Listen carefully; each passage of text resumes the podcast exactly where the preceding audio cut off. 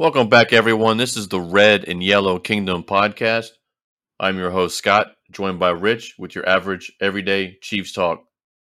All of our episodes are available on most streaming platforms. Just search for the Red and Yellow Kingdom podcast. You can also check us out on our social media pages, such as Facebook, Twitter, and Instagram, for the latest episodes and up to date Chiefs news. Unfortunately, speaking of Facebook, um, as of June 3rd, they are actually um, getting rid of their podcast platform. So any of our new episodes or existing episodes will still be on there unt- until then. But after that, they are going away. So it's it's kind of unfortunate, but they, um, I guess, they decided to uh, branch off and not do the whole podcasting thing anymore. So um, anybody listening, you guys can still um, listen to our episodes all the way up until June 3rd. Then after that, um, you could just follow our links on our posts or, uh, like I said um, uh, just a moment ago, any, any place um, for that streams uh, most podcasts. All right. So, um, other than that, um, Rich, so obviously we are now a week out from uh, the conclusion of the 2022 NFL draft that took place in Las Vegas. Um, I have to ask first, though, because um, I know we'll actually dive into the actual draft that happened, but you pretty much looking forward to the draft next year in Kansas City and counting down the days of it being here? Oh, for sure. I mean, that's like kind of my Super Bowl, right? Aside from the actual event itself, um, you know, so to get to experience the draft locally is going to be awesome. Hopefully, uh, you know, whether it's through season tickets or whatever way I can attend, um, you know, I know those events aren't, you know, they're, they're not going to host 50,000 people, right? Because uh, unless it's at Arrowhead, there's no other location in the city that can hold that many. But uh, yeah, if it's like 10,000 or something like that, and obviously X amount are only Chiefs fans, hope I'm one of the lucky ones that can uh, get there. Yeah, because it's going to be interesting um, how it's going to be set up. I mean, uh, if no one really knows this, it's actually going to be set up uh, at Union Station um, for um, the whole draft uh, there for all three days. The only interesting thing is obviously you'll have you know the people that you get up close towards the stage, and then you might have what are you probably thinking more people like on the grass area, like kind of in front, or um, you know how that's going to be because. And I, I was talking to my dad about that. I was like, "Well, shoot, you know, if we go, I'm not going to be one of the ones that are standing way in the back, just standing the whole time. You know, it's like it's if you're not close, you might as well just like stay at home, right? Yeah, that's one where I like you said, right? I would assume it's on the grass setup is where most people would be because even in the street, and you think about let's say all the previous drafts and locations like that. I mean, you can't really. That's the thing that's weird. Is like let's say you turn see, but then you're stopping this. Yeah, I don't mean man because let if you turn it, if you make it to like the side of Union Station and you basically use that bridge that leads like right into Union Station and Crown Center and use that entire street to host people or to house people. I said host. Right. Then you won't. It won't be as uh, you won't be on grass like you said. Mm-hmm. Um, but yeah, I don't know. That it's just gonna be. It's gonna be very interesting. I mean, I'm sure they've obviously thought about this and they've already probably figured it out. So yeah, it'll just be interesting. But like you said, it's I want to be up close as possible, ideally in the covered part. Mm-hmm, right, um, correct. Because if if you know, I mean, I'm sure our weather will be the same next year um, it'll either be raining or some kind of cold or some kind of wind. Yeah, no, I totally agree. I mean, I, I kind of would, you know, if you're, especially if you're on the hill, like, you know, kind of like where we were at the parade, where like if you weren't the first ones there and down there below before the hill and you're up there on top of the hill, like looking onto the stage, I mean, you're pretty far away from, um, at least that's where I think they'll have it kind of like right in that same area, right? But like it seems like you're pretty far away from there. So it's like, well, if you don't get something semi close to where you're kind of underneath the overhang area for it. It's almost like, well, you probably have a better chance of everything seeing it better from home, right, than it would be there. But right. I'm at least excited to see what the um like how the setup is going to be and all that. But I am definitely looking forward to that for sure. All right, so moving on to the NFL draft for 2022, as we'd say, that was a little bit over a, a week after the draft. Um, and the Chiefs came into the draft having 13 picks. And how we all know how draft night goes, normally some some kind of trades happen. Uh, not every team, either you know trades or has obviously the same amount of picks as other teams do, or some teams don't even have um, you know picks even for even uh, the first round or night one, you should say. So the Chiefs go into it with 13 picks, um, and we'll go through break down each uh, pick by pick, round by round. Um, we actually ended up with only 10 picks. Um, and basically, what I'll do is I'll, I'll kind of call out the um, the player, the position, um, and the um, college they went to, and then uh, Rich will break down each one um, of the picks. So, starting off, obviously moving into day one, or you should say night one, however you want to say it, round one. Um, we had picks 29 and 30. Well, came to number 21, where that's where we moved up to uh, in a trade with New England. Uh, gave them their or gave them our 29th pick I believe also our 94th overall pick in the in the third round, and also the 121st uh, pick in the round four uh, to move up to that 21st spot. So with that 21st pick um, in the first round, we took uh, cornerback Trent McDuffie from Washington. So what are your thoughts on that one, Rich? Um, initially, I was surprised because I will say that you know after Darius Stingley and Sauce Gardner I think there's a there's definitely a drop off, even though let's say some of the ratings say McDuffie was the best corner in this draft overall. You know, factoring health, performance, who he played against. Um, him being five eleven, um, I know one to two inches difference may not seem like a lot um, from a height perspective, but his arms are also shorter than that ideal elite quarterback cornerback um, measurement, which is 33 and a half. That's like where you want your cornerback's arms to be from a pure stats. Now, at the end of the day, those are just numbers. And when you watch his tape, the guy can play. So again, I was like, we, we moved up for a shorter corner, which again, right, shorter 5'11. That's he's an inch off being six feet tall. So mm-hmm. uh, I think that's just repeating what other people say. But yeah, he's a baller, man. He can play. He's good at cover. He's, he's good at man coverage. He's good at zone.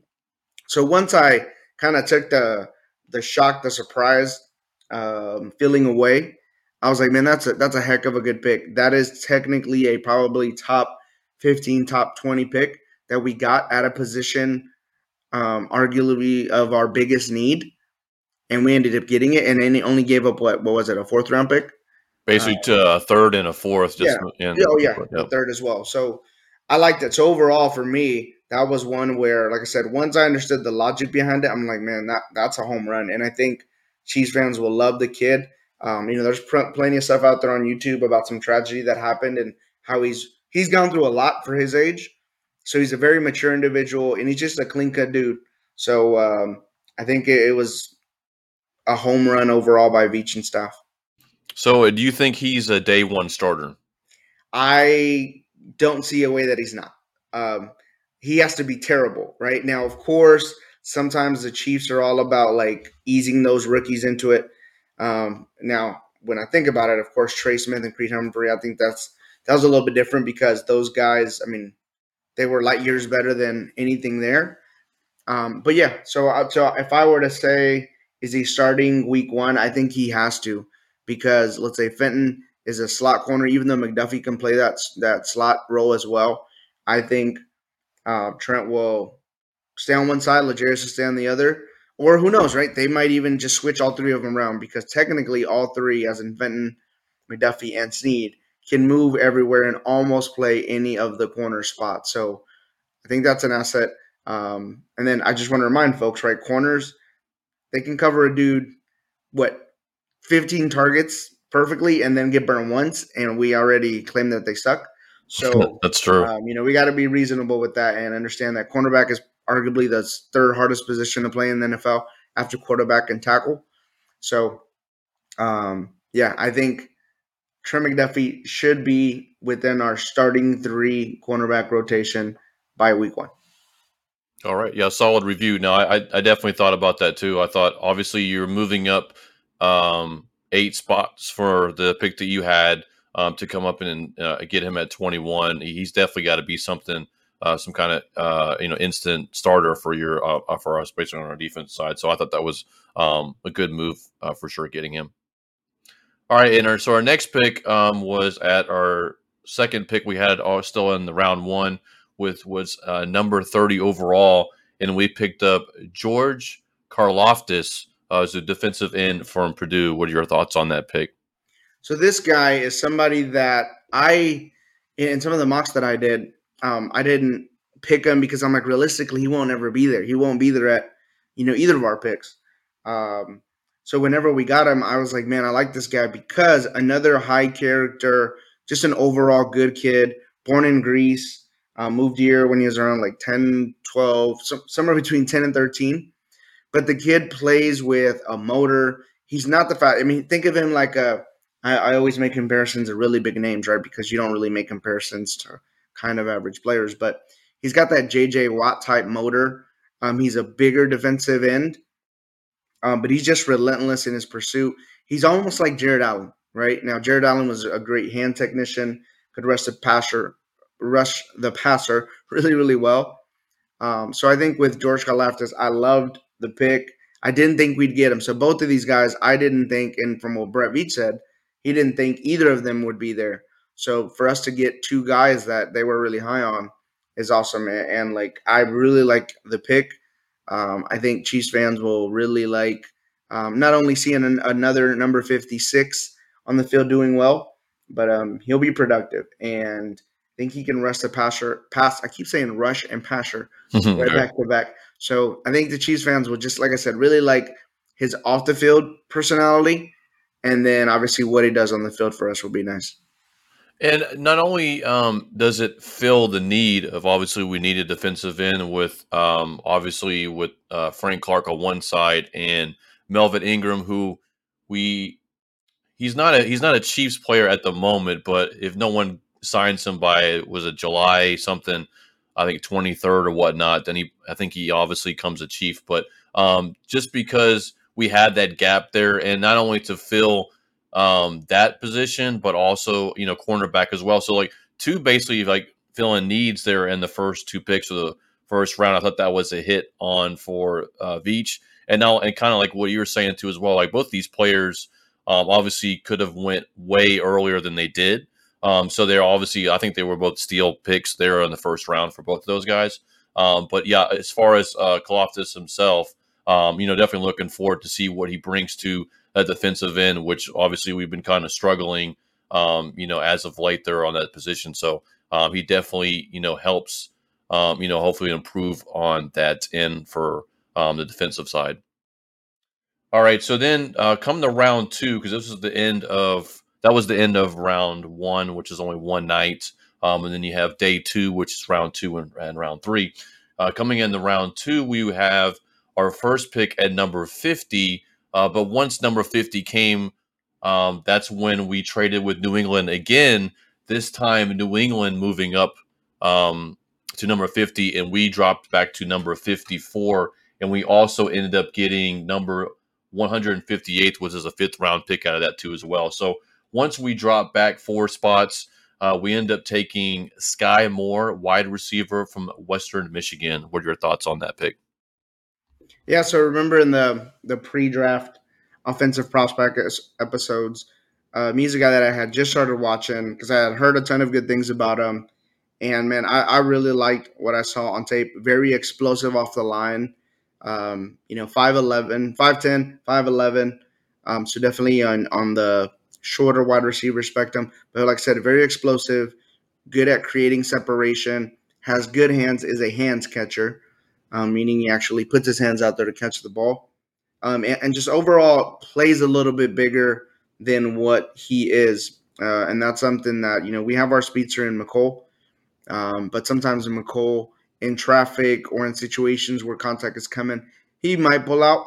So um, you know to to draft another wide receiver that can almost do the exact same thing as Mecole to, not only push him to be better, but potentially even take over that role I think was a good pick. Some people even had him projected late round one, um, especially when he went um, with Green Bay. I thought he was going to end up going in one of those spots, but of course they continued their no wide receiver selections. Yeah, and um, so yeah, Scott Skyy Moore getting him in that second round, um, I think was another great value pick that the Chiefs almost couldn't pass up, even though they traded back. And and so when the Chiefs picked this pick, I was kind of unsure because I didn't know a whole lot about the guy. And then obviously, um, you know, playing at Western Michigan, I just didn't do a lot of um, you know research on him at least before on the draft. Or I was just kind of going off what you guys were saying in the chat and kind of what you you know you just mentioned too as well. Um, and then it kind of you know found out more about this guy and uh, it sounds like another another steal, right? I mean, we're only talking about three picks, but it seems like it's another steal guy. This guy was uh, what he led the uh, uh, led major college receivers last season in catches with 23 catches and 433 yards on slant routes um, last year. So um, very interesting. Like I said, I think he'll definitely probably fill that role for uh, or at least comp, you know uh, comp for uh, Mecole Hardman. Um, you know that kind of that slot receiver. But uh, I, I, definitely think that's a, it's going to end up being a good pick for the Chiefs. Um, they're just adding more uh, depth to their wide receiver core. All right, so then our second pick in the second round uh, came to number 62, which we took Bryan Cook, safety out of Cincinnati. Uh, your thoughts on that pick? So I didn't know much aside from his name, you know, on mock drafts, and when I would uh, do a draft process on Madden, but uh, man, this kid is violent, man. He's like he's rangy, meaning he can cover a lot of field. Um, I know his 40 time wasn't the greatest, but he can move. Well, I think his 40 time wasn't the greatest. So I'd have to look it up real quick. If I'm not mistaken, he ran like a four six. It wasn't the greatest, yeah. mm Right, he's a safety. He's not supposed to be um, cornerback fast. I like his range, as in what he covers. He seems like he's a very smart kid. He's violent. He likes to hit. Um, but he's not like a Johnathan Abram from the Raiders where he just hits anything, including his teammates, and knocks himself out. It's a smart, you know, a smart tackler. Um, and I saw him cover some in the slot, so he could maybe fill a little bit of that role that Tyrann Mathieu used to do with more height, more power, more youth. So hopefully his legs would be fresher.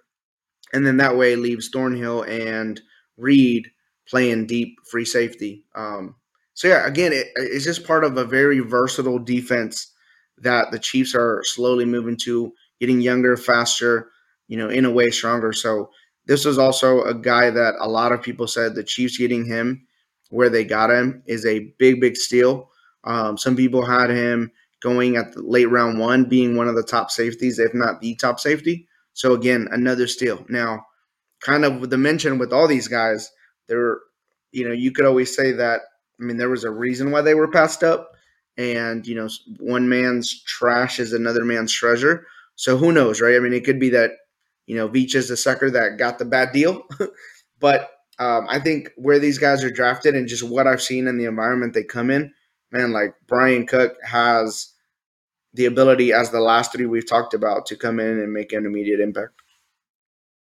Good point. And, and also, as you were saying, because he could kind of play a little bit of that cornerback, that nickel spot that Tyrann Mathieu plays, it seems like he could be kind of like a hybrid um, as far as, like, you know, kind of mentioning that, playing that role, um, also playing safety as well. So moving him around in that secondary will be kind of flexible uh, because not only, you know, he's only just the, the second guy we've talked about in the secondary. We'll have a couple more we'll mention here in a little bit that we draft, but we really uh, decided to go after that secondary, um, you know, the secondary position. It was kind of one of our weaknesses, just kind of like we did, in, you know, was it the last season, you know, with offensive line. So it's kind of like we really attacked that main position too as well. So um, for uh, you know to draft someone like Bryan Cook, which one of the things I loved about him, which you mentioned, is he hits hard. Like he he might not be the fastest guy, but he hits hard. Uh, and that's one of the love thing, uh, the one of the things I love about this guy. So can't look for uh, waiting to see this guy play um, and definitely see where he fits on that secondary um, for the Chiefs. So going into round three, we did have two uh, round three picks, but since uh, obviously we traded one of them to the Patriots, we only ended up having one. Um, so the only one that we still had left was number 103, and we selected Leo Chenal, linebacker from Wisconsin. What are your thoughts on that, Rich?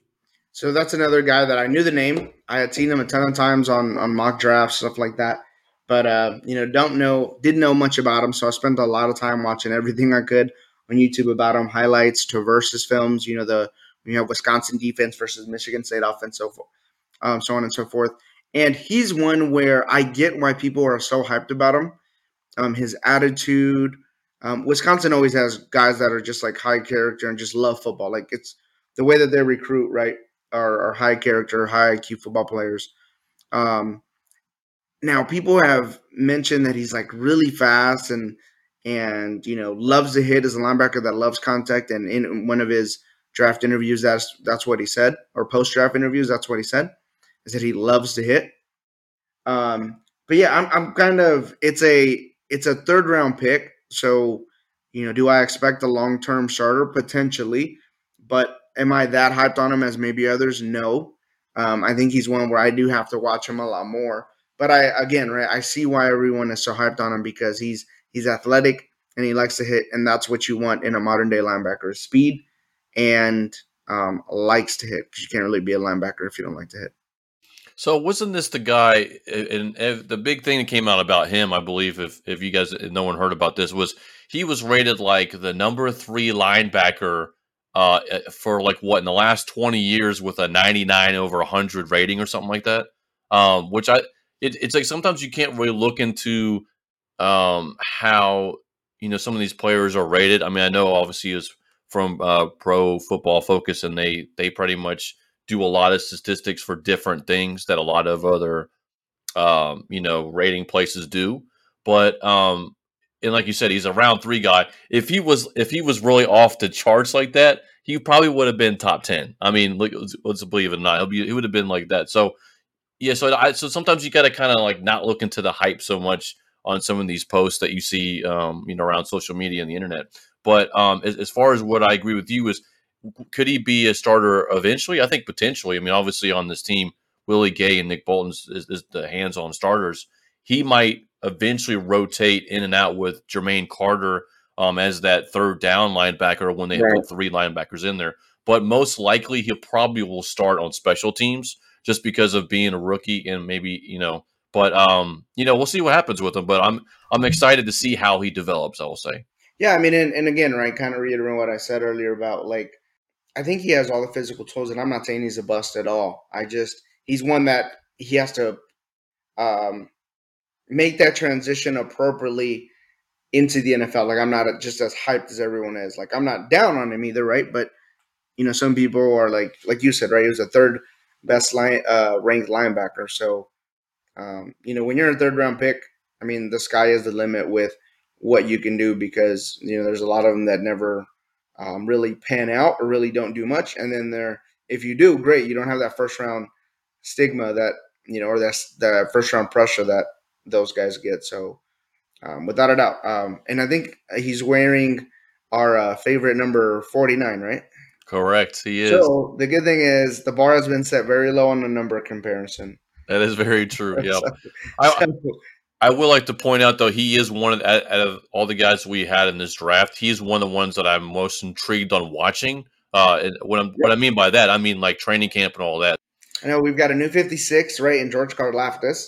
We do. We have a new 49. And when I said earlier about new 56, I was referring to Derrick Johnson, yeah. not Ben Niemann. Okay. So just clarifying that piece. For sure. All right. So um, heading into round four, once again, we started the day, um, well, day two with two, actually, I'm sorry, started the draft with two uh, four, round four picks, but uh, we ended up only having one because we ended up trading that uh, the trade with New England for day one and moving up to 21 in the first round. So um, the only pick we have in round four um, was number 135, which we selected Joshua Williams, cornerback from Fayetteville State. And what are your thoughts on that, Rich? Man, so again, right? I saw the name. That's kind of all I knew about him. Um, because I mean, to be a to to be a guy that knows about a hundred and you know, hundred thirty to hundred to let's say 130 plus names mm-hmm. and prospects.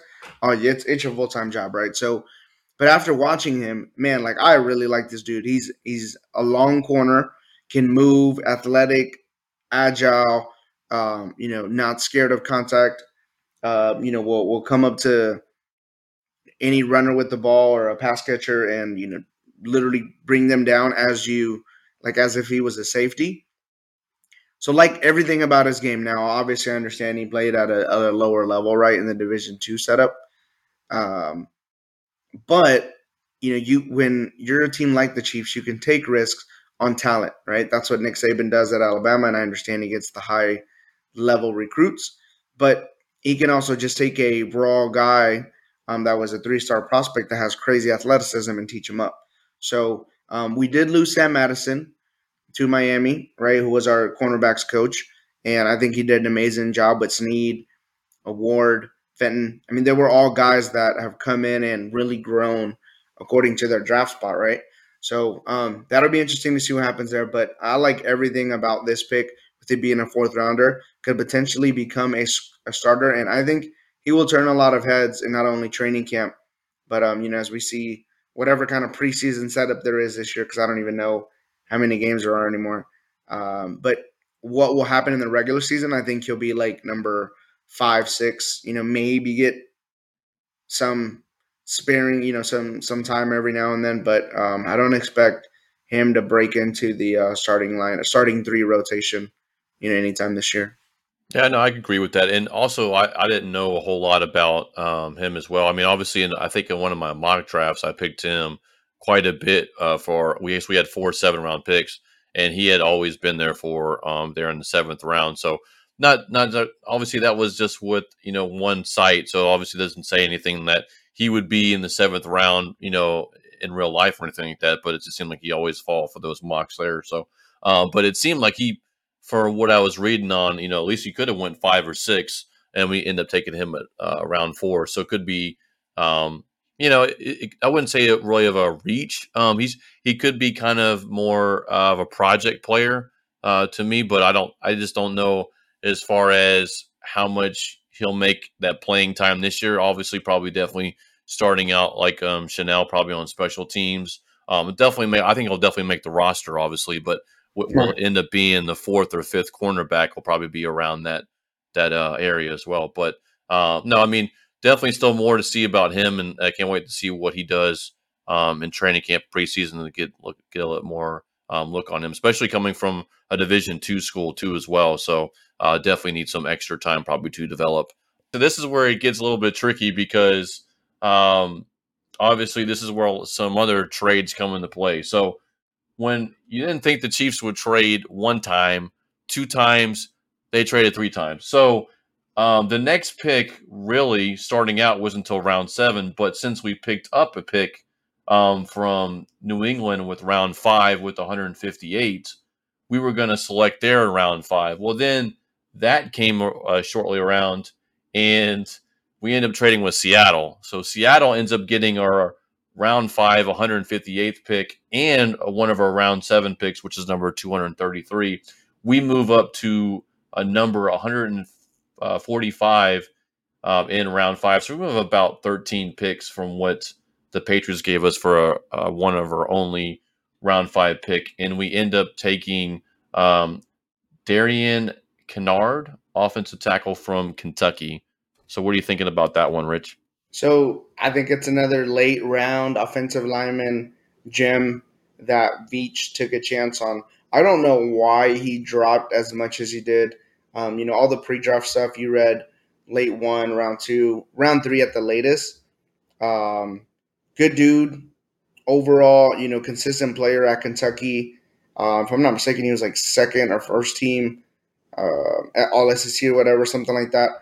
Um, they're they're predominantly a, a, run first team, so definitely has to work on his pass block.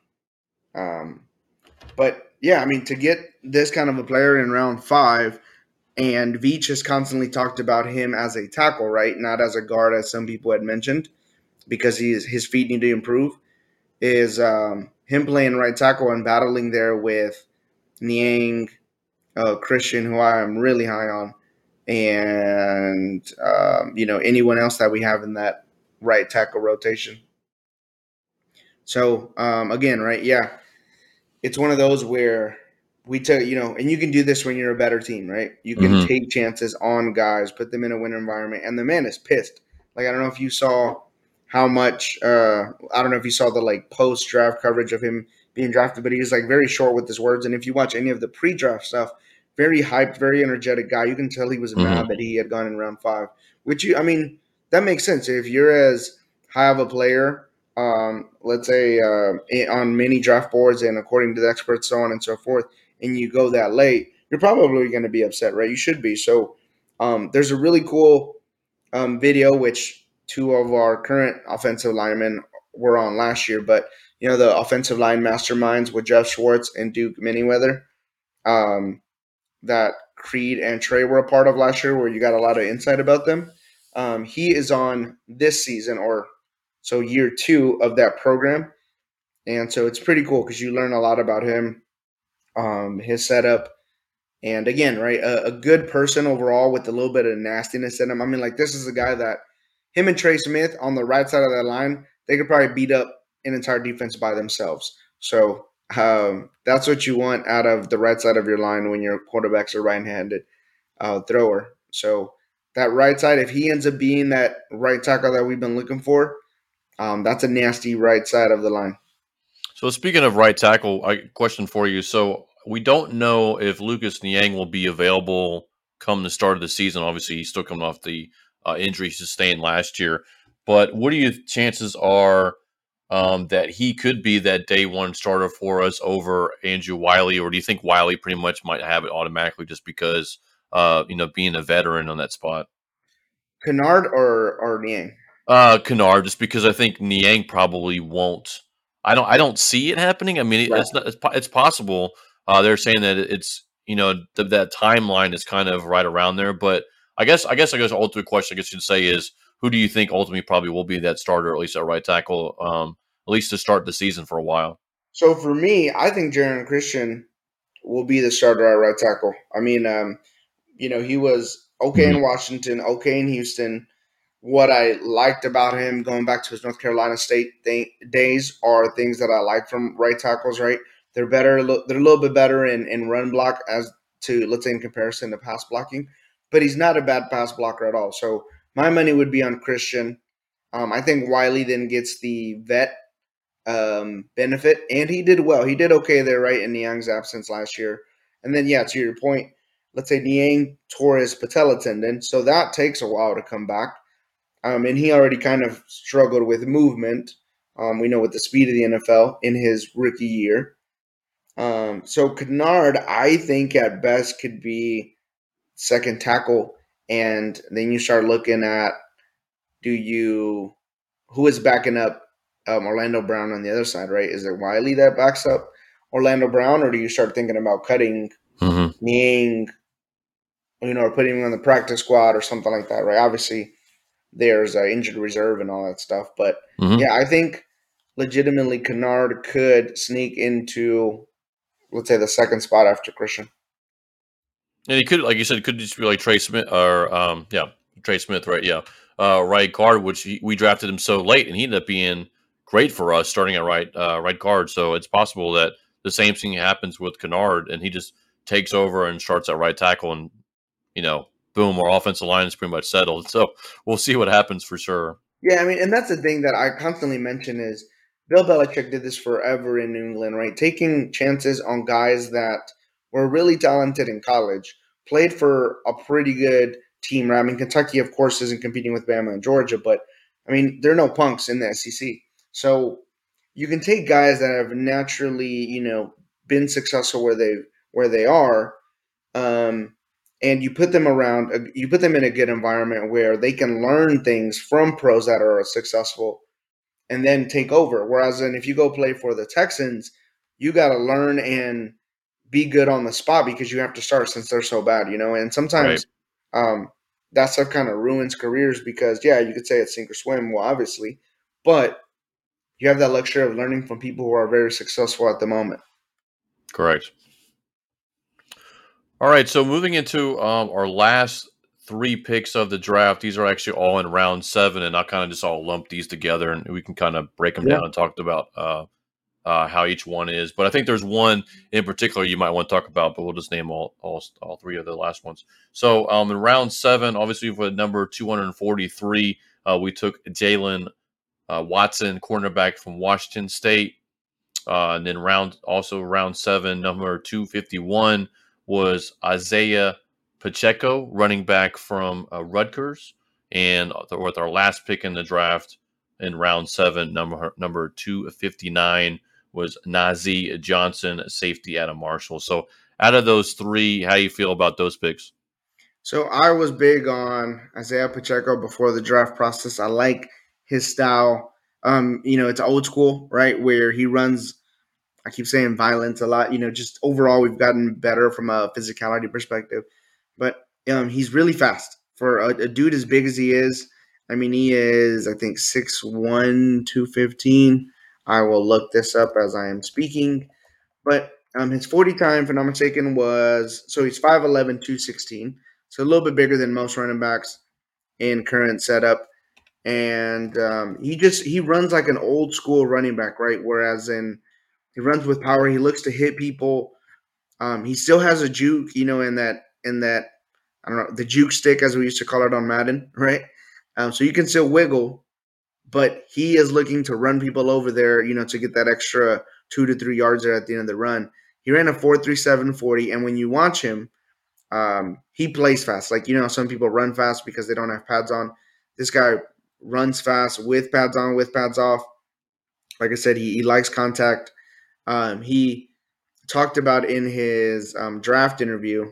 We know once we actually selected him, blocking. Right, he prides himself on blocking. He's gonna, you know, looks to be blocking for Patrick Mahomes. Looks forward to blocking for Patrick Mahomes. And then the one thing is when you watch his Rutgers film, their O line was pretty bad, and he still did some good things there. So that to me is the one guy that I really really like. And in a backfield with CEH, um, Ronald Jones, who technically, I mean, both of those guys are on two year or less contracts. Right. Um, and then you've got Derrick Gore, who we saw what he can do.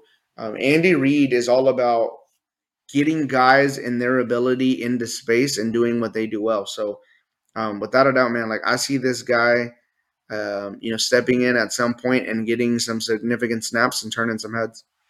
Yeah, I could see that too. And, and, obviously, you know, you mentioned he'll probably be competing with Derrick Gore for that third spot. I don't know if the Chiefs will actually keep four running backs. Hopefully, they can, you know, maybe stash away Gore on the practice squad because I could see, like you were saying, everything about uh, Pacheco. I could see him making the roster as the third running back just because of how talented he can be, or I could say his potential that he could be.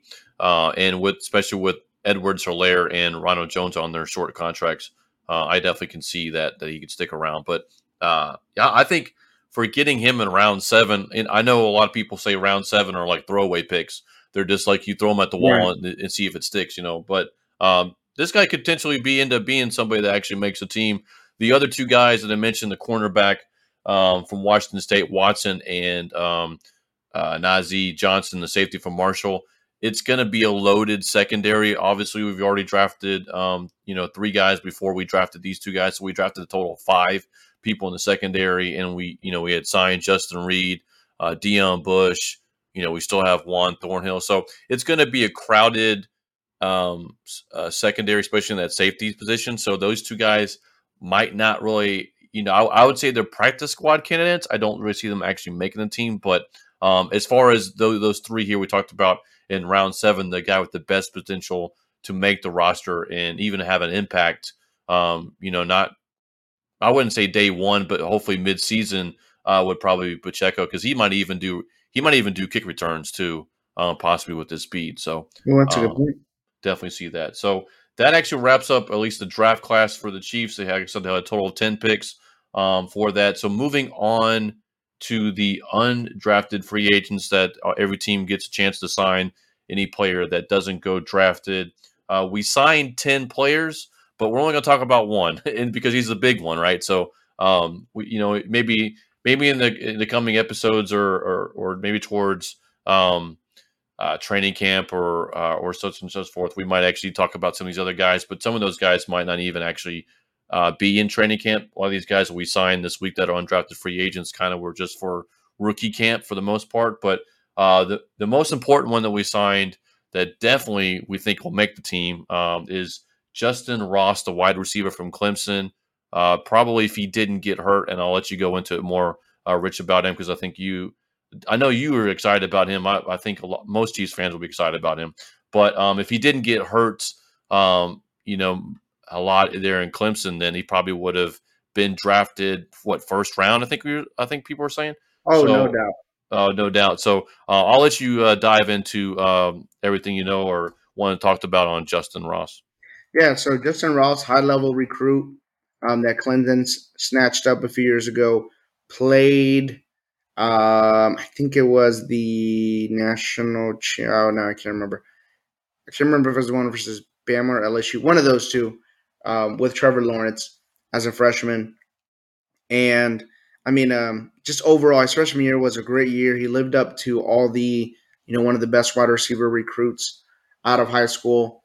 Um, you know, tall guy that could move, catches everything. Um, you know, create separation, a good route runner, technician, all of that stuff that you want in a prime wide receiver.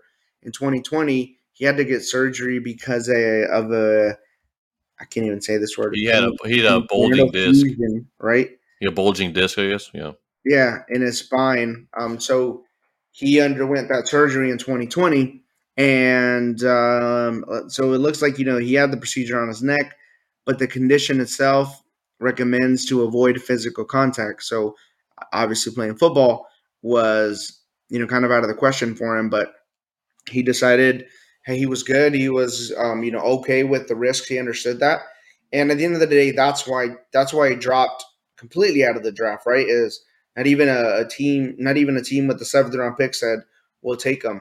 And I think that's like me personally. If he's that talented, which he without a doubt is, and even watching his freshman to his film last year, you can see a little bit of a difference. But I mean, it's it's it's barely you know it's not that much to where to warrant not even picking him, right?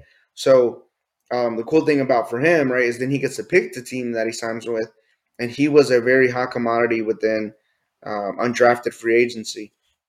And so he picked the Chiefs because he wanted to work with Andy Reid and Patrick Mahomes, which again, it feels great to hear people say those things because we've always watched everyone else, right? Like Tom Brady and Bill Belichick get those kind of players.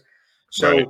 this is a low risk, high reward signing for the Chiefs. Um, I think even his guaranteed money was pretty decent, you know, for an undrafted mm-hmm. free agent. So, like I said, it's a guy that you know, I make comparisons to AJ Green, not because I'm saying that he will be like AJ Green or he has the talent of AJ Green. I mean, big body wide receiver that can create separation, has the range to catch everything thrown around him. I mean, he's made some spectacular catches that you guys can find on YouTube and all that stuff.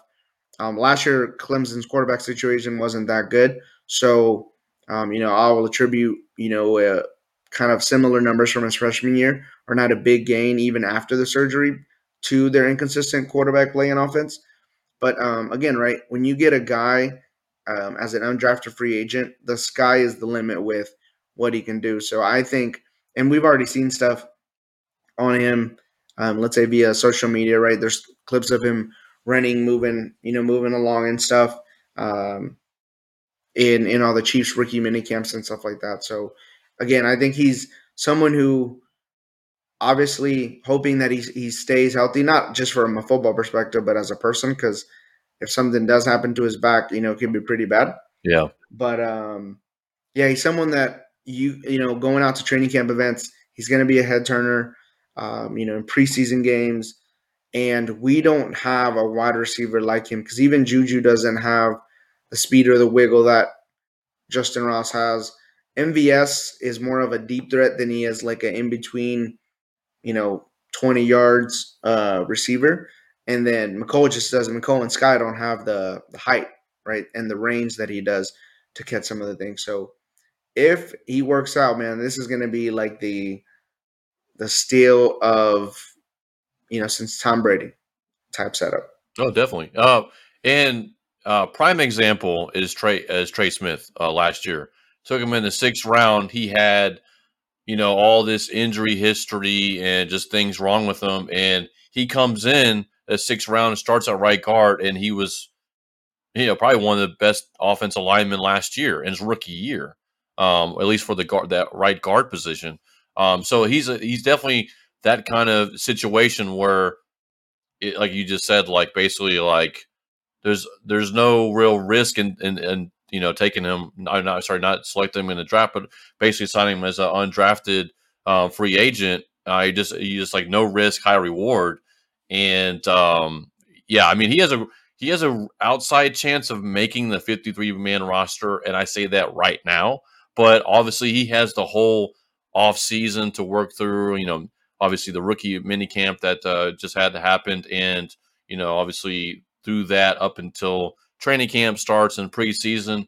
So I like it if I'll, I'll say this much: if he actually, you know, doesn't really show a whole lot of, um, I guess you would say what like downfall or anything, or actually can can tell you improves going into uh, preseason and even hopefully you know close to the regular season, I can see him making the team. Obviously, maybe the la- that last wide receiver spot there with Josh Gordon, you know, kind of there, you know, uh, with that five and six spot. But I could definitely see him making the squad uh, for sure.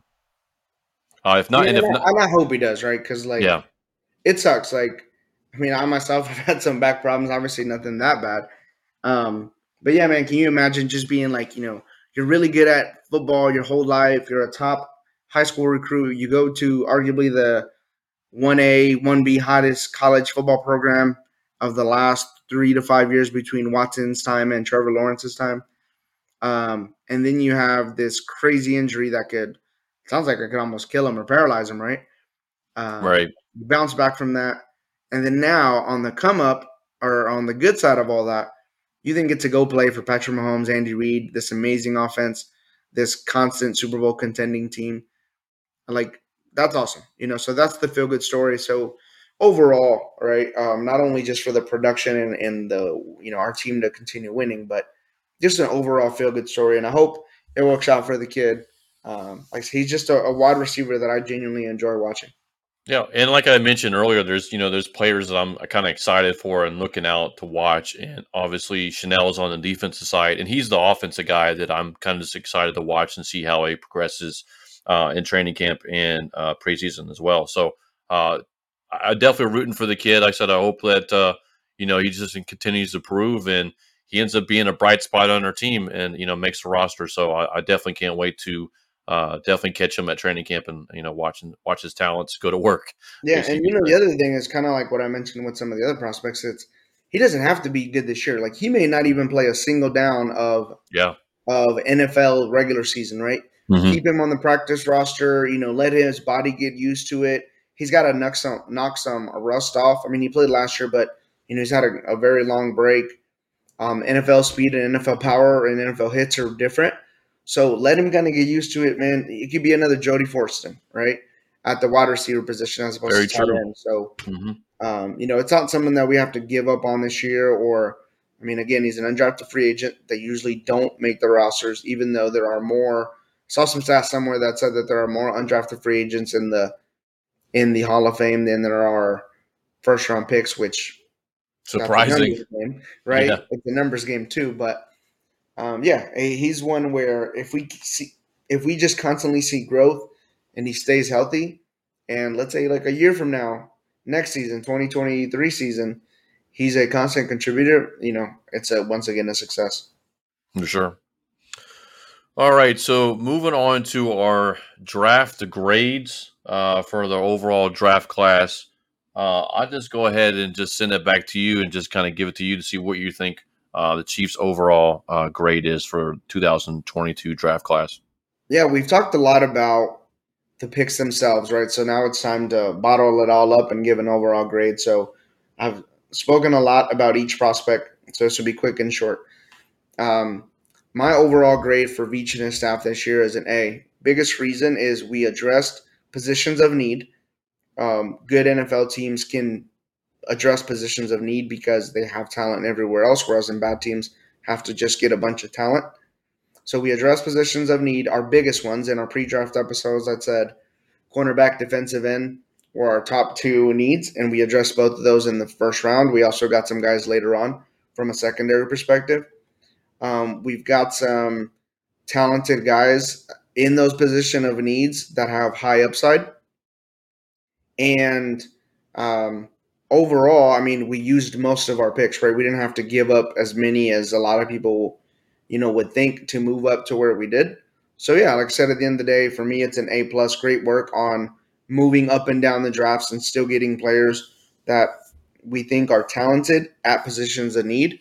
that hopefully can all contribute. Most of these guys, like out of this draft, I could see four guys being starters by the end of the year, if not definitely by the end of year two, with potentially five to six guys contributing consistently for the team for the next four years. So that's why I give them an A. A lot of the experts also have us as one of the best drafts overall. So um, Veach continues great work from last year's draft and arguably has one of his, probably has his best draft on paper as of right now in in this draft class. Yeah, and I can't argue with you. Um, I also went with an A. Uh, you know, I, I was debating A plus or A minus, but I think A is like just pretty much the right spot to be at. Uh, you know, Brett Veach basically hit on every single pick that he had. Uh, obviously, we came into the draft with 13 picks and you know end up with 10, but we made the right trades at the right time as far as up and down. You know, as far as getting the players that we wanted. Uh, great value at the time when we wanted to as well as far as um, you know getting players that probably could have went a lot sooner than we did. Uh, my, my, but my main i guess my main reason would be for the a is kind of the same line as kind of what you said too as well. I thought we went heavy on the on the defense in the draft and i think a lot of people knew to expect that. Uh, obviously including five of the players of the 10 picks we went were secondary which i thought was one of the worst positions we had on this team last year um, with you know, and I see how Brett Veach is attacking those areas. Um, that's now back to back years with the offensive line. Uh, the year before uh, or last year, and then this year with the secondary, I feel like that's more of the area that we wanted to focus on attacking and getting and better on. Many could say defensive uh, line as well, which I think is probably like an you know probably like a one A one B situation. I, I, just felt like secondary was probably more the weak, weakest spot we had on the team. So I felt that he addressed that. Um, speaking of defensive line, you know, going after, um, you know, Karlaftis there with the 30th pick and, uh, you know, getting him because obviously we didn't have anybody on the other side of Frank Clark because, you know, we could you know, might go with Mike Danna starting there, but we really just didn't know how much, you know, Melvin Ingram's coming back or anything like that. So drafting Karlaftis there uh, was, which he could have went higher um, was I thought a, a, great move. And you know, even even even though we only drafted three offensive players in the draft, I felt like they were all solid picks. Obviously, um, you know, Skyy Moore, he's not to you know be like your Tyreek Hill player, but he's to be consistently counterable. He, he catches with his hands. Definitely what you need with the wide receiver. So he picked well there. Um, obviously, the offensive tackle from Kentucky, um, you know, Kinnard could be that right tackle we have. So he he selected well there. And then the running back, even like I said, even though it was a seventh round guy, he could be somebody that might surprise people and contribute to the team later in the year. And you know, kind of how you were saying is, you know, as these ten picks, um, if you want to put eleven, if you want to put Ross, you know, but I, am not going to include him because we're just kind of talking about the draft. But um, I could definitely see what you're saying as far as four players could probably contribute, um, you know, towards middle to end of the year, and then you know maybe more than half the draft class, you know, by year two, um, you know, as well with the team. So uh, a across the board, excellent draft, and I right there. I mean, I couldn't argue more. I think everything you said is basically right on par with me, but I think Veach kind of knocked out of the park with this draft, and uh, I, I, can't wait to see how these uh, rookies play up, um, you know, coming into the season. So, leading on to our final thoughts topic, uh, basically, it's kind of on the other side of football. You see, um, you know, as far as not the actual on the playing field, but the people that actually call the game. So, the big news today was that Tom Brady, after uh, he retires from football, and we say that you know very lightly, retiring from football because you know right. he might be still playing four more years. We don't even know. But after he retires from football, he um, signed a deal with Fox to be on their commentary team. I believe it was a 10 year, $375 million contract. I mean, this is the kind of contract you get like you're a player. This is, it's just absolutely ridiculous that he gets this. Um, but I'm not saying anything about that he doesn't, you know, kind of deserve it. I think obviously he probably got paid a lot more than I would have expected, but I think Fox really wanted him just because they had lost Troy Aikman to ESPN and you know so and so forth. But you know when that actually will start, we don't know. But uh, I want to say um, what Tony Romo got like 18 million, and now he's making like 37 a year or something like that. Ridiculous. So he's almost almost making like 20 more than the next commentary guy um, that does football. But uh, what are your thoughts on, on the on the big news today for Brady? Um, you know, I think most Chiefs fans really dislike Tom Brady because of what he's done to us. But I mean, it's competition, right? You can't hate a man for being, um, you know, competitor and a winner on his edge. Um, now, from a, you know, another man making money, man, it's like by all means, get your money. He, um, his football IQ is through the roof. Um, he's very uh, personable and his he's kind of funny. He's got that like dad funniness to him with his little social media videos on IG and all that. So I think it'll be fun. I think we'll. I don't know if uh, people. So they've always done this, right? Where they've gotten players, former players, be analysts. Some right. are terrible, like Anthony, like Booger McFarland. Some are great, like Tony Romo and what Drew Brees. Uh, even though his first year was shaky, him as his first year. But yeah, having Tom Brady and giving that pers- that quarterback perspective and a very very smart quarterback perspective, I think will be cool for the game. Um, and Fox just lost technically, right? I mean, I say lost because mm-hmm. depending on where you are, you get certain kind of Fox analysts. Um, you know, if it's not the national game, but they lost Buck and Aikman to ESPN. So having Brady, you know, kind of recover some of that prestige, and, and Romo has shown us that, you know, when you have a, a good quarterback, it's like Brian Griese. Um, you know, he wasn't a good quarterback. He was he was like not even Tony Romo good. So um, I think it's cool. You know, overall, like I said, um, that money that he's getting, man, that's nice. I'm sure his wife is still like, man, this dude can't let go of football. But yeah, I mean, that's just what it is. So, by all means, Brady, get your money. Um, it'll be cool to listen to him, I'm sure, um, because I think he's professional enough to be. He's going to want to be the best analyst out there, right? So he'll yeah. take some of that bias out that sometimes people don't like about analysts and just give you straight, you know, good football commenting. So do you? So quick question. So uh, now that you know Brady has gone that route, you've seen the Mannings last year, right? They have that little sidecast they had on ESPN. Uh, you know, Drew Brees has done a little bit. What are your thoughts about maybe uh, a Big Ben? You know, maybe he might get the call to do that. Do you think someone like him will do that? I don't think so. I think Ben Ben is gonna just live life mm-hmm. after football and just chill and enjoy all the money he made.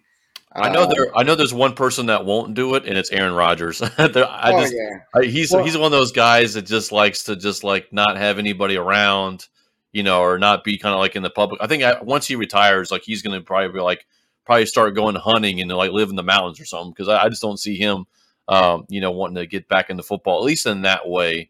I I couldn't see him doing it. When he likes being like the villain or like sharing controversial things um, you know, obviously with all his with this whole COVID stuff. So, and that's not what people on TV want. You know, they don't like. He's not funny like Shaq and Chuck and right. Kenny Smith. Um, you want people that are going to give you good gems when you're listening to football. And yeah, like you said, Aaron Rodgers probably has way more interest in doing other things. So, um, and there's nothing wrong with that. It's just right, you know some yep. some people like doing you know like like Tom Brady is through and through football. I mean, regardless you hate the guy, like the guy, you know, we go through this so many times, you know, talking about it, but it's just like he is through and through what football is. I mean, he loves football to death. So, um, you know, I'm happy to see that, um, you know, he's going to continue with football after his uh, days playing is over with. It's going to suck to hear his name all the time. I mean, you you'll hear his name for the rest of your life, you know. But uh, um, you know, I, I think uh, at least as far as you know the person and everything he is like he is football. I mean he pretty much is so and, the greatest court and the greatest quarterback greatest player in nfl history so um it's just going to be interesting to continue to see him after he's not playing anymore so. Exactly yeah i mean and making 37 million dollars a year Whew. yeah no joke. Hey I, w- I wish we could be making that kind of money just doing commentary that'd be kind of right? sweet so. I'd talk all damn day. Right exactly all right, so with that, that will actually conclude our episode today of the Red and Yellow Kingdom podcast. Check back with us in the coming days as the NFL schedule will be released on Thursday, which is two days from now. Uh, so we'll either have our, I guess you say, our discussion on the Chiefs' schedule for this upcoming year, either later um, after that or possibly probably the next day um, after to um, discuss what we think on that. So very excited to look forward to that. Obviously, we do know there is one game on the schedule that they've already announced, which is a Thursday night football game um, at Arrowhead against the Los Angeles Chargers. I believe it's week two. Um, opener, so, right? yeah, so uh, we're thinking, or at least thinking that the first week, at least week one, will probably be on the road um, for that. So we'll have to see about um, that complete schedule, but definitely looking forward to that so I can start making my travel arrangements for some of these away games. So uh, I don't know. I don't know about you, Rich. If you, what games you might be planning on going to see this year, but uh, definitely look to see a couple go couple away games hopefully this year. Yeah, I'd love to have a family member in Arizona, so that'd be kind of a cool game to go watch. Definitely, yeah. I think Arizona and San Francisco would be two of the ones interesting, but I guess it all just depends on the time of the year and all that that takes place. So yeah, I definitely um, don't want to go to Arizona in like week one when it's like 120 degrees there. Yeah, that's very true. That's very true. All right, so yeah, so check back with us in the coming days for that. Uh, thanks again for everyone listening today. Don't forget to follow our podcast and go Chiefs.